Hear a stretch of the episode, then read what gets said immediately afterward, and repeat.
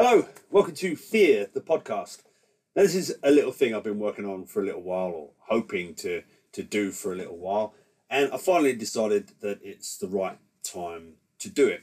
A lot of us are trapped indoors, not able to do the things we regularly like to do, and so I think a lot of people are feeling kind of anxious or a little bit extra emotional or whatever they're feeling. Everyone's kind of feeling slightly different to what their, their usual everyday life I would imagine. I know I certainly am. Now, I started this uh, brand, Fear brand, UK Limited, uh, earlier this year. And the idea was to uh, have a clothing brand that sort of shouts without saying it that, uh, you, you know, I've been through some struggles and now I'm working my way towards success. And with that, I wanted to be able to present uh, an, an image and to go out to meet people who are suppose pushing their boundaries you know having maybe struggled in the past and now pushing to find their goals um, you know, say setting goals achieving them or working really hard to get to them you know working past failures and working past any letdowns or doubts that they have in order to achieve whatever it is they're searching for. Um, and for me that has always been happiness, I suppose, and acceptance in in a, a certain extent. Now, a lot of this uh, podcast will become about uh, mental health topics, about physical health topics, because it's something that it, it means a lot to me, and I have found that speaking about my past experiences and problems and the reasons why I've had mental health issues has been really, really helpful, especially in the past few months. Um, I've been opening up to a lot of people uh, that I meet through regular work or uh, on other avenues that I explain who I am and what I've been through. And you tend to find out a lot of people have dealt with similar situations. And I think just talking helps you realize some of the anchors that you know created your problems um, and maybe help you sort of find a way to overcome them. So, a little bit about myself then. Hi, hello. My name is Chris. Uh, I'm 35 years old. I'm married uh, and I have two children. And I have a house. So, from that aspect, I'm successful. I make a living. I've got a roof over my head. I feed and clothe my kids. And we have some fun. Now, we're by no means like wealthy, but again, that depends on how you interpret that. I find that I'm really lucky. My wife is exceptional. I'm a very, very lucky man. And I have two amazing kids. The kids also provide a lot of uh, lessons, a lot of grief, a lot of uh, anger in a way because this, you know kids are always learning. They're learning how to push the buttons. They're learning what they can get away with, and they're learning how to destroy everything in the process. so yeah, from that aspect, I'm I'm really successful. Uh, my job, uh, I'm a surveyor in the asbestos world, uh, a, a world that I've been involved in for a very long time. And it's something that I don't really enjoy. There's no passion in it. I'm very knowledgeable and experienced in what I do, but there's no love for it. And I got to a point where I felt that I need to do something for me now. It's such a waste of life just rolling through day to day uh, work, a day to day job that you don't like, it just makes no sense to me. And I want to try and sort of demonstrate that to my children that if you don't work towards something that you love, you, you know, you, you might not get there and you could get stuck doing a job you don't really want to do for the sake of paying the bills. You know, I've, it took me far too long to kind of really realize that it was time for me. And by the time I realized that, I already had my now wife and a daughter and a mortgage. So it puts a lot of restrictions on what I can do. You know, there's a lot of people that rely on my income, including the bank. And and so I have to do my job. Shh, computer. Let's mute this computer. Um, so yeah, so I have to do my job, otherwise the bills don't get paid. so what I wanted to do, I wanted to get into uh, film. I've always enjoyed watching uh, movies and watching people perform stunts, and that's what I really wanted to do as a kid. I wanted to be a stuntman, and I didn't chase it up as a kid for many many reasons, which we can get into. But in 2012, decided right, I want to be a stuntman. I want to work in film, and then having to sort of step back after a little while when I realised that I need to have my regular job to pay for the training, to be able to have the holiday to take off to go and be on set, and then also working on set and being on film, you find that there's a lot of early mornings, a lot of late nights, and then you're not at home with your wife and kids who who need you, and yeah, and I need them as well, and I love spending time with them. I don't want to be an absent father, which is why now what I want to do is do this talk about mental health issues, meet people who have a you know a passion, who are exciting, who've got a great story to tell. Because I like talking, I also like making silly videos. So this kind of just all makes sense. Um, the, my passion is talking to people and sharing my experiences to hopefully help other people sort of open up and share their experiences, maybe find some comfort in some of the pain they might have previously experienced. So let's get into my past and why I believe I have had uh, mental health issues and confidence issues.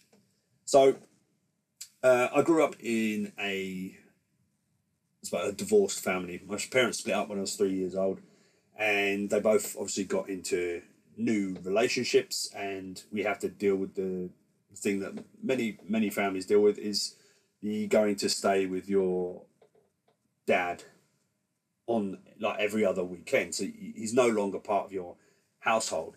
So now you got the to and froing of going, you know, back from your dad's back to your house and parental arguments and things they're not quite happy with and and then say new relationships that you have to watch as a kid sort of build. And every new relationship goes through struggles there's arguments, there's disagreements. As you try to get comfortable with the way each other likes to live and behave and, and things. So a lot of new relationships are a little bit rocky, and that's noticeable as kids, and it has a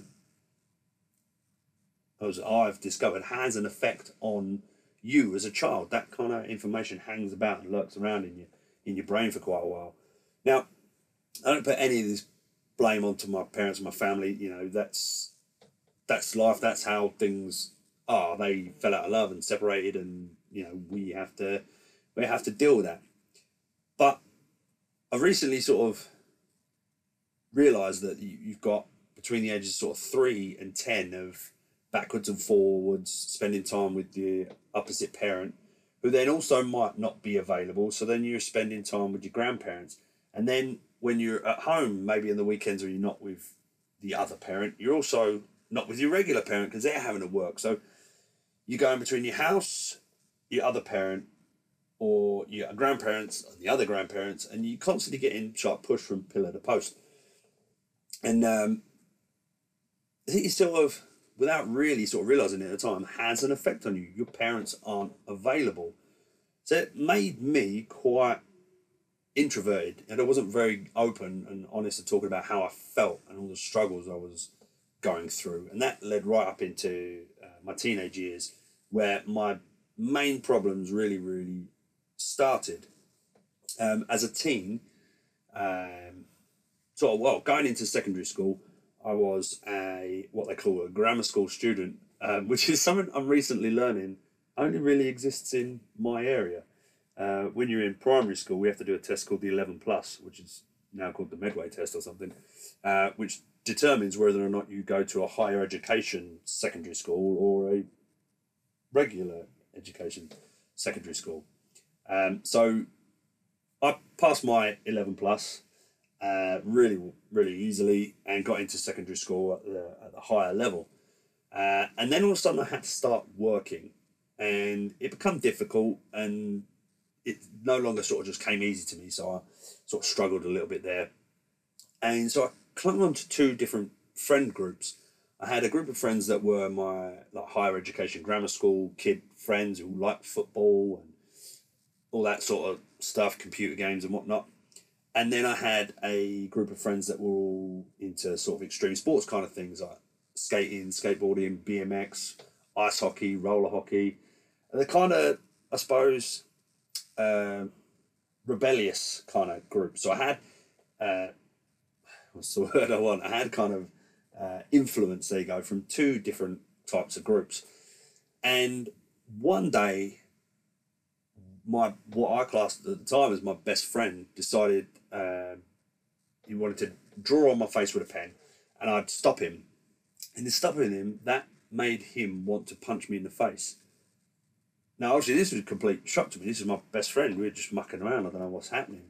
Um, but whilst we're fighting, our friends in the, the higher education class group um, decided to help him fight me rather than separate us, rather than, you know, stopping it or, you know, any of them being on my side.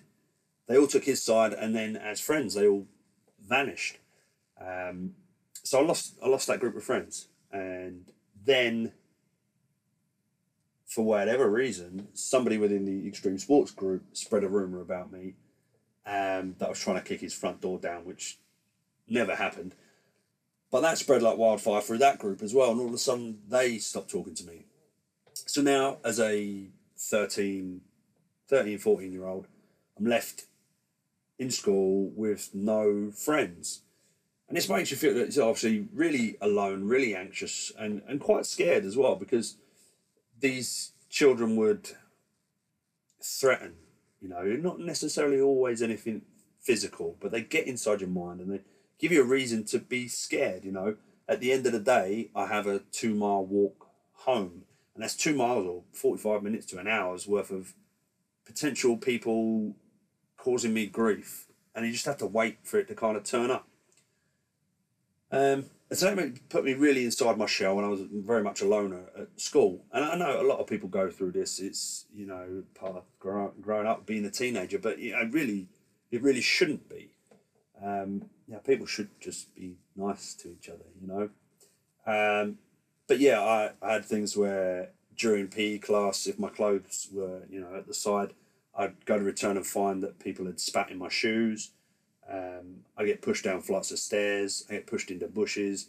I had, um, you know, people follow me home and chase me, like sort of dragging sticks up the road as if just to, to provide that level of threat that they might do something to hurt me.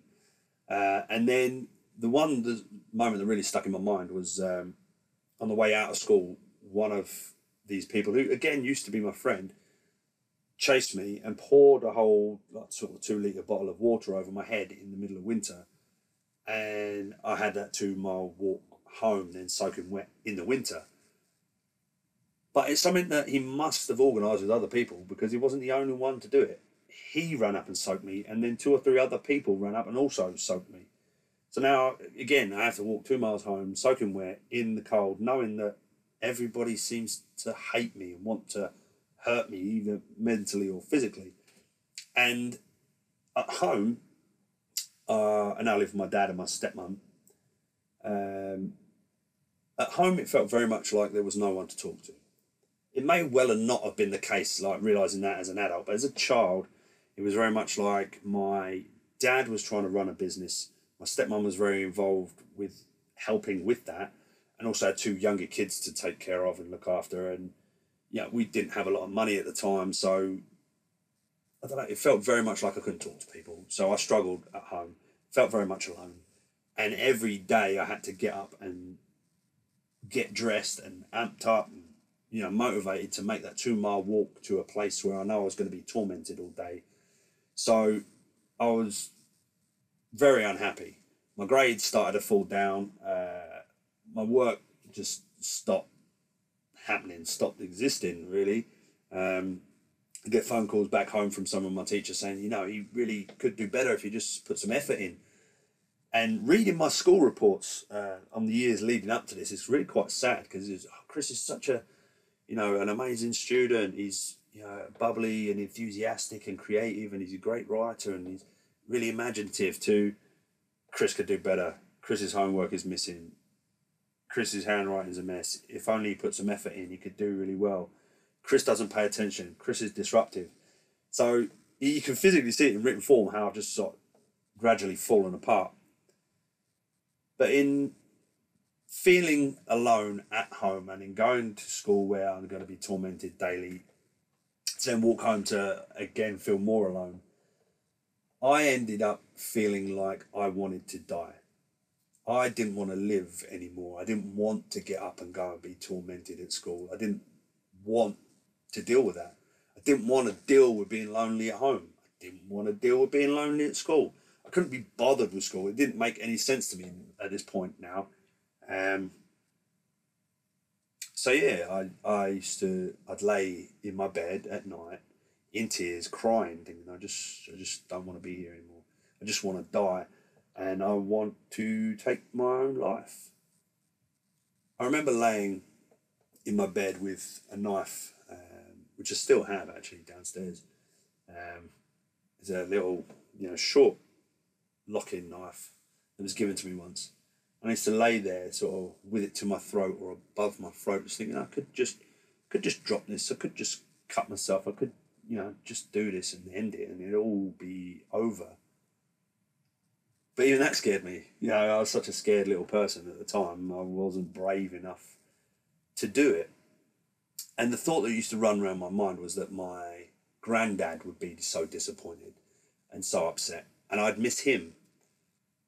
And I can't remember particularly why it was my granddad, but it was. That was the one thing that always just just sort of hold me back, and you know, for such a short period of my life where I was so miserable, and I could have just ended it.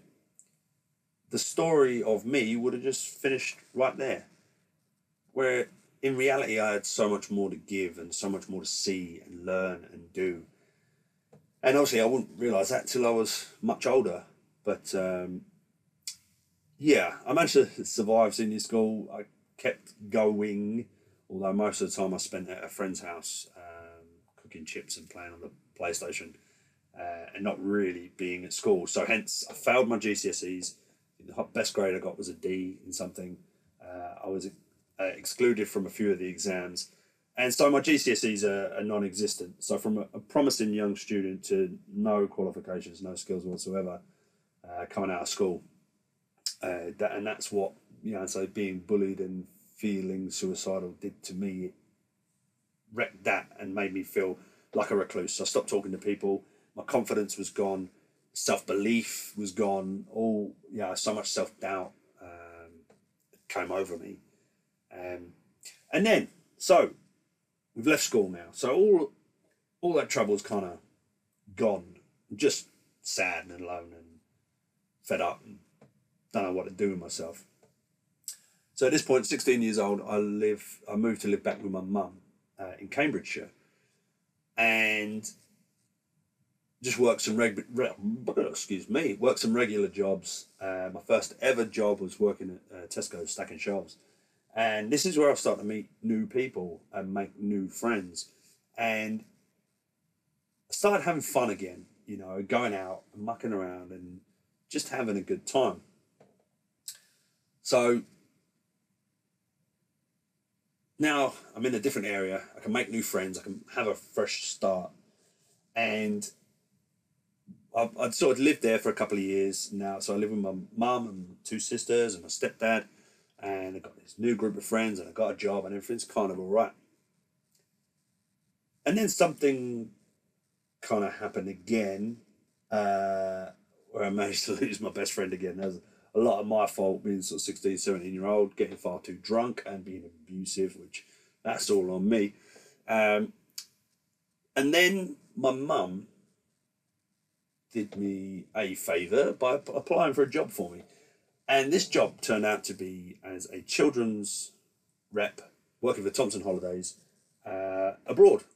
And and I, I don't know where she got the idea from or whatever, but it was it was a great idea.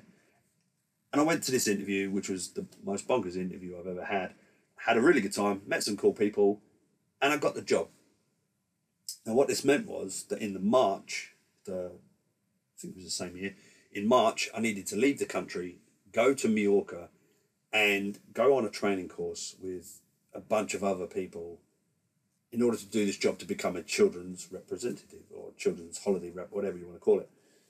Um, and I did. I left the country and I went to train at a hotel with 250 odd people near Magaluf uh, in, in Mallorca and started to have a really good time.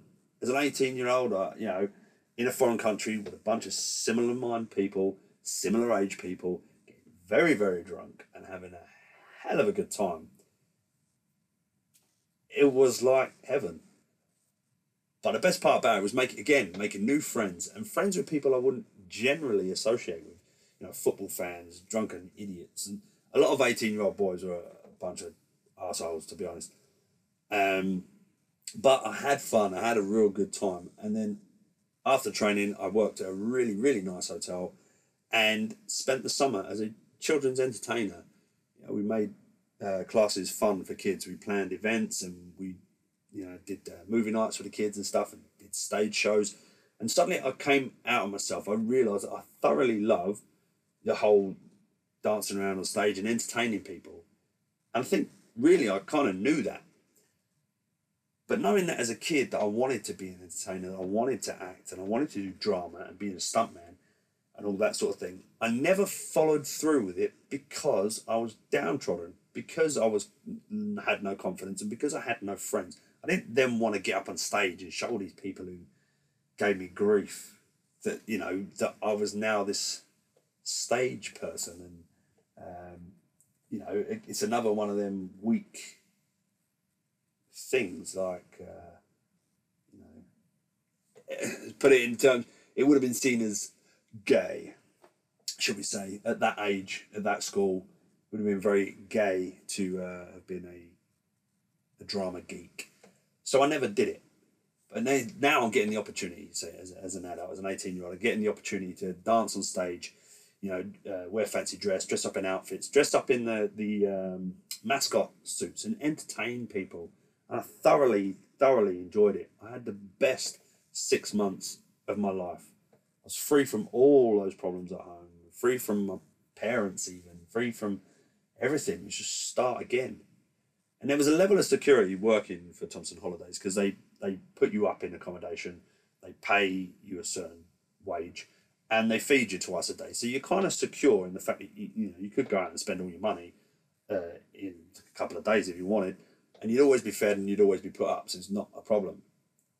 So you get to learn to sort of adult and come out your shell, shell, be a bit sensible, but also have a hell of a lot of fun and drink far too much and meet far too many women, whatever.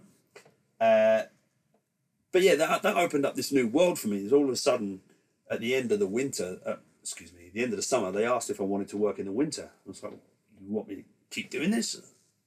Yeah, of course. So in the winter, I decided to work uh, up the mountains. So I'd work in a hotel, um, serving dinners and cleaning rooms. So as a hotel host, they call it.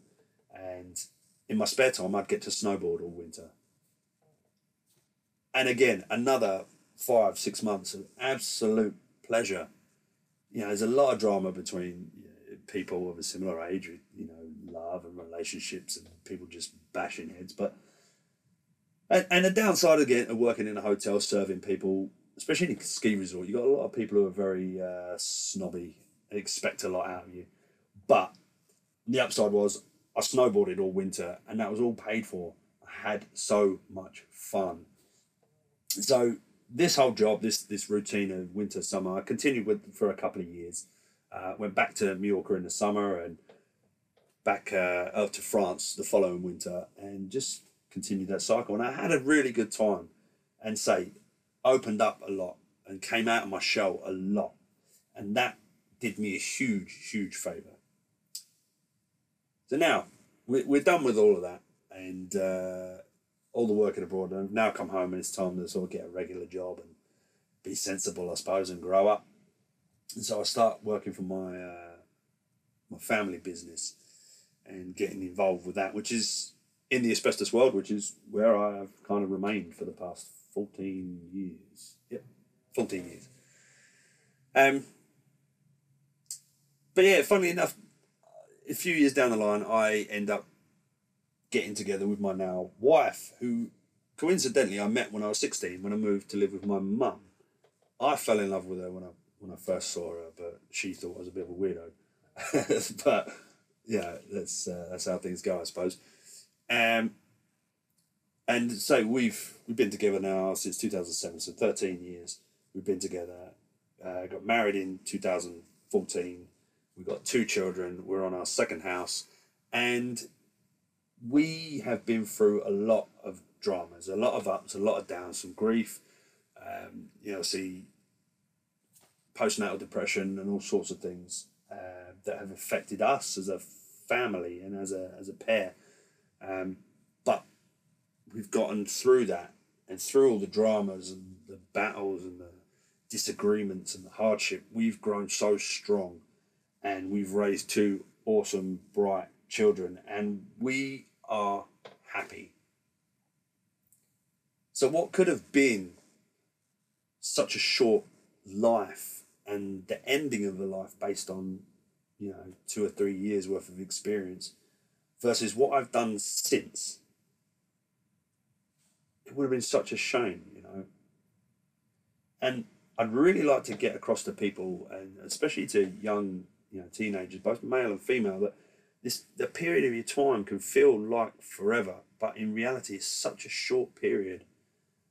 And um, I know there's a guy, I can't remember his name off the top of my head now, but I remember I've quoted him a few times. I saw him in a documentary. He was a gentleman who decided he had had enough at 19 years old and uh, wanted to jump off, I think it's the Golden Gate Bridge. And he survived and he talks of the fact that you know how he felt and at that very moment that his hands left the railings that he regretted it he didn't really want to die but just nobody stopped him in that period of time where he was begging for someone to stop him. His mind was begging for someone to just stop him to say hey how are you doing? How's your day? Just to just to notice him. But nobody did so he he jumped over the rail. But as he says as soon as his hands left he regretted it. He didn't really want to die. That just leads me to thinking, you know, imagine myself having been in that position in my bed with my knife and being at a position where now I can't go back, but I don't really want to die. It's too late. I've made that decision and I'm not going to survive. I feel extremely lucky to have not taken that leap. I might not have survived. I might not have been able to think about the fact that I'm regretting it. No one would have known. It would have been a silent moment in my bedroom alone. And wouldn't have achieved anything. It wouldn't have solved any of the problems that I had. It wouldn't have stopped people behaving the way that they behave. So I'm really fortunate. I've had a fantastic life since school. You know, I've say worked abroad. I work in film every now and then, not very often, but have some fun on some film sets. Um, worked on some cool films and met some awesome people. And now I want to help spread the word. You know, I want to uh, help people to understand that you know there is better. You can do more. You can experience better. Some things you just have to realize and let go of, and find a goal to work towards. You know, I my martial um, my martial arts now is uh, Brazilian Jiu Jitsu, and I thoroughly enjoy it. And I thoroughly enjoy taking part in competitions. Me setting a goal for a competition means right. Well, now I've got something to work towards. I've got to get in shape. I've got to get fit. I've got something to work towards, and that keeps me excited. And now with wanting to get out of everyday work, I want to do this. I want to talk to people, uh, pe- people who are having an awesome time who may not have done or people who may be not having an awesome time. Maybe I might be able to might be able to help. Who knows? All I know is that the more I talk about myself and what I went through, I realized more and more of those little triggers that could have set it off and the reasons why I've had such a lack of confidence for so long. Um, I put my lack of confidence down to my parents not being about to talk to, and then my best friends no longer giving a shit about me if your friends and your parents don't give a shit about you, who's going to? Like nobody. I mean, it turns out it's not the case. Your parents were there, but it's just an observation at the time. You, your perception is they're not. And perhaps that's because you don't talk, because you're in your little hole, you know. But I wish I'd have opened up a bit more. I wish I had talked a bit more. I wish I'd have found me a lot sooner. You know, I could have been having a lot more fun. Um, but I'm happy. Yeah, I really am. And, and now, I just say, just working on on me and trying to make a living doing something that I can enjoy. So I have a clothing brand, and I have this podcast and YouTube channel that comes with it. And when all this coronavirus nonsense is over, I look forward to getting out and meeting people, having a conversation about their struggles and their success. You know, young kids who are on the mats at jiu-jitsu competitions who are failing, but still giving all, still putting their heart on the line just for that little bit of success. Know, people are presented with a false world currently with a lot of social media nonsense. A lot of people look up to this ideal, this perfect like beauty, this perfect physique, this perfect lifestyle, when for the majority of this majority of us, it doesn't exist. It's not real. There's a lot of reality TV programs that I know young girls and young boys look up to. And it's all false. It's all fake. It's not real. It's not real life, you know? You want something you have to really work at it. You have to sacrifice and you have to push. I'm realizing this more and more myself currently. My life will not change if I don't push, if I don't try, if I don't put some time to the side for myself. I won't ever get out of what I'm doing. And I won't ever work for fun. So that is me now. 35 year old man, married, two children, with a house, and I'm happy to have one thing to change, just to get out of regular nine to five work and do something that I can have fun doing. To be able to come home early and pick my kids up from school. To be the man who presents you know, working for a passion, working for something you believe in, rather than just going through your day to day 40, 50, 60 years just because for money. But we have some uh, we have some good episodes to look forward to. So far, I have spoken to uh, a gentleman who has come from uh, you know be, being overweight and a bit depressed to now he's just recently quit his job and trying to start uh, his own personal training business. And he, he's done it during this COVID times where everything's a little bit unsure and unsteady. He's gone and doing it. He's sort of sod it. We're going for it. I've spoken to my uh, sister, who unfortunately has recently been diagnosed with breast cancer. And I've spoken to a friend of mine uh, and a jiu-jitsu training partner who's an actress who's been through, you know, again, some depression and some eating disorders. So, yeah, some good things to, well, good things, some conversations to look forward to. Some of it's going to be sad, some of it's going to be hard to listen to, and hopefully the majority of the time there's a nice happy outcome and if you have a story you think you'd like to share any past struggles or successes that you really want to get off your chest anything you think will help people to see a different side uh, maybe help them come out uh, the other side of their depressions their anxieties and help people to realize that there's more there is more to life and you can get past it there are people who care people really do care about you people really do love you and I think realizing that is really important. You don't have to be sad. You don't have to be alone. Sometimes it's going to take work. It is difficult, but you can be happy. I've gone from miserable, suicidal to extremely happy and very lucky and fortunate, and everybody else can too. So, yeah, if you have a story you want to share, please let me know. You can uh, email me at uh, fearbranduk at gmail.com. You can uh, find me on Instagram at fearbranduk. You can find my shop at fearbranduk.co.uk. Hold on. www.fearbrand.co.uk. I'm getting carried away with the Fear Brand UK's there. Um, yeah, stop by, say hello, and I look forward to hearing from you and sharing more and more stories with you into the future. Thank you very much for listening to the Fear podcast.